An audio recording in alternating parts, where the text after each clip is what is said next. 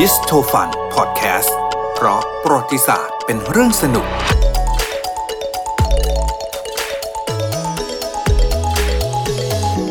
วันนี้นะคะจะจะมาแบบพูดถึง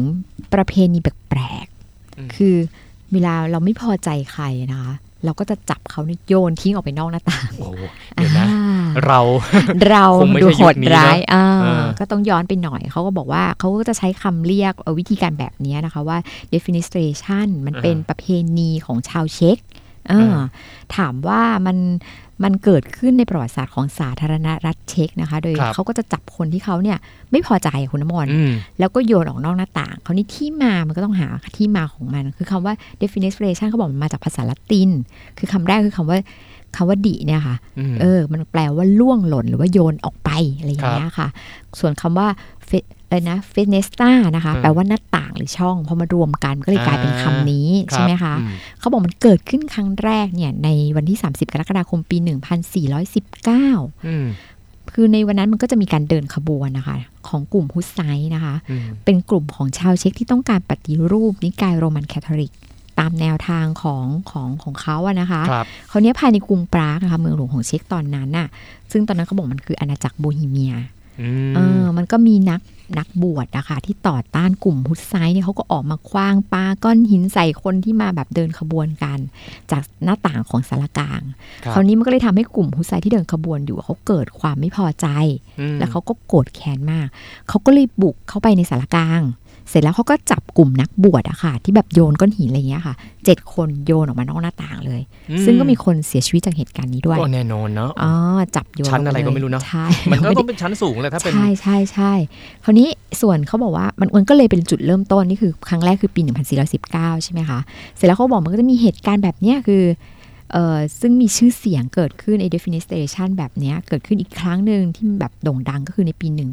1618 นะคะ เขาบอกว่าช่วงนั้นเนี่ยโบฮีเมียก็คือตัวสาธารณรัฐเช็กตอนนั้นน่ะนะคะ เขาอยู่ภายใต้การปกครองของจักรวรรดิโรมันอันศักดิ์สิทธิ์อะคุณน้ำมนต์อือืมซึ่งจักรพรรดิเฟอร์ดินานด์ที่สองอะค่ะก็ต้องการให้ประชาชนที่อยู่ใต้ปกครองของพระองค์เนี่ยนับถือนิกายโรมันแคทอลิกทั้งหมด เราต้องรู้เนาะยุคนู้นมันเป็นยุคของแบบเรื่องศาสนาด้วยอะครัค่ะบ เขาก็ไปสู้รบกันในทางความเชื่อ มันก็ทำให้ชาวโบฮีเมียเนี่ยค่ะที่นับถือนิกายโปรเตสแตนต์เขาเกิดความไม่พอใจ แล้วก็ลุกฮือขึ้นมาก่อกบฏกันอืมเพราะฉะนั้นในวันที่ 23 พฤษภาคมปี 1618อะค่ะชาวโบฮีเมียที่ไม่พอใจ เขาก็จับผู้แทนของจักรวรรดิโรมันอันศักดิ์สิทธิ์อะค่ะอืมที่เดินทางมาที่โบฮีเมียเนี่ยสามคนนะคุณน้ำมนต์อืมแล้วก็โยนออกมาจากนอกหน้าต่างของปราสาทปรากค่ะอืมคราวนี้แต่เขาบอกว่าโชคดีไม่ไม่เสียชีวิต เพราะว่าอะไรรู้ไหมคุณน้ำมนต์เพราะว่าปราลสาทงเตี้ไปยเหรอไม่เขาบอกว่าข้างล่างมันมีปุ๋ยเป็นดินโอ้โหอยู่ข้างล่างเออมันก็คือเหมือนมีแรงซับซับแรงกระแทกได้อ่าเออก็เลยไม่เสียชีวิต แต่เขาบอกว่าแต่การกระทำครั้งนี้มันก็ทำให้จักรวรรดิโรมันศักดิ์สิทธิ์เนี่ยประกาศสงครามกับโบฮีเมียเนาะอืมแล้วก็ถือว่าเป็นจุดเริ่มต้นของสงคราม 30 ปี ซึ่งมันเป็นสงครามศาสนาครั้งสำคัญของประวัติศาสตร์ยุโรปเลยอืมคราวนี้ไอ้สสองเหตุการณ์สำคัญสำคัญนี้แล้วมันก็บอกว่ามันก็ยังเกิดเหตุการณ์ อย่างเงี้ยอีกหลายครั้งในประวัติศาสตร์ของเช็กอีกนะคะ ก็จะมีแบบยกตัวอย่างเช่นคือในปีเอ่อ1483อะค่ะกลุ่มฮุสไซน์เขาก็ลุกฮือขึ้นมา ภายในกรุงปรากเพื่อจะโค่นล้มอำนาจของรัฐบาลของพวกแคทอลิกอะคือยุคนั้นเป็นเรื่องของศาสนาเนาะอืมคราวนี้เราก็จับพวกคาทอลิกเนี่ยโยนออกมานอกหน้าต่างอืมอ่าหรือเขาบอกเอามายุคใหม่ก็ได้ อันนั้นยุคเก่าใช่ไหมยุคใหม่เองเนี่ยเขาบอกในปี 1948ปลุอะกค่ะ ยุคใหม่จริง ๆ นะ ใช่ ใครจะเชื่อเนาะมันยังจะมีอยู่ใช่ไหมคะเขาบอกว่ายานมาซาริกนะคะเป็นนักการเมืองชาวเช็กที่ต่อต้านอำนาจรัฐบาลคอมมิวนิสต์ของเช็กโกสลาวเช็กโกสโลวะเกียเนาะอ่าก็ถูกพบว่าเป็นศพเสียชีวิตกรณีรัฐบาลกับสื่อเขาก็บอกว่าเนี่ยเสียชีวิตเพราะว่ากระโดดหน้าต่างชั้นบนมาเพื่อฆ่าตัวตายอ่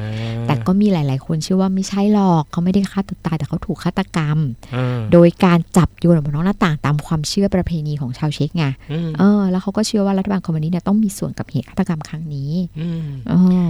ก็ดูเป็นวิธีที่คือคือยุคนู้นเขาบอกว่าแบบเหมือนเขาเขาเรียกว่ายังไงดีอะมันก็เป็นยุคที่ใช้กันโดยทั่วไปนะคุณน้ำมนต์อ่าเพราะเขาอ่าอันนี้เออเขามีมีข้อมูลอันหนึ่งเขาบอกว่า แม้แต่ในเมืองจีนน่ะเขาบอกปี 1968เติ้งหูฟังเขาเป็นลูกชายของเติ้งเสี่ยวผิงอะครับก็ถูกถูกจับโยนออกมาจากหน้าต่างนะคะอืมจากพวกกลุ่มเลดกาตอนในระหว่างการปฏิวัติวัฒนธรรมอะอืมคือเวลามันมีการต่อสู้กันทางการเมืองเนาะเขาก็บอกว่าเออเขาก็จะในในทางการเมืองในประวัติศาสตร์ตั้งแต่ผ่านๆมาเนี่ยกลุ่มทางศาสนาพวกนับถือโรมันคาทอลิกเนี่ยเขาก็เชื่อว่าการจับโยนออกไปนอกหน้าต่างอะคุณน้ำมนต์ถ้าเกิดว่ามีคนรอดอ่าเขาบอกว่าคนที่รอดเนี่ยค่ะ ก็จะถือว่าได้รับความช่วยเหลือจากพระเจ้า มันเหมือนเป็นเรื่องลุทายงศาไฟสนาหรือเปล่าเนี่ยอะไรอย่างนั้นนะอย่างหนึ่งเออ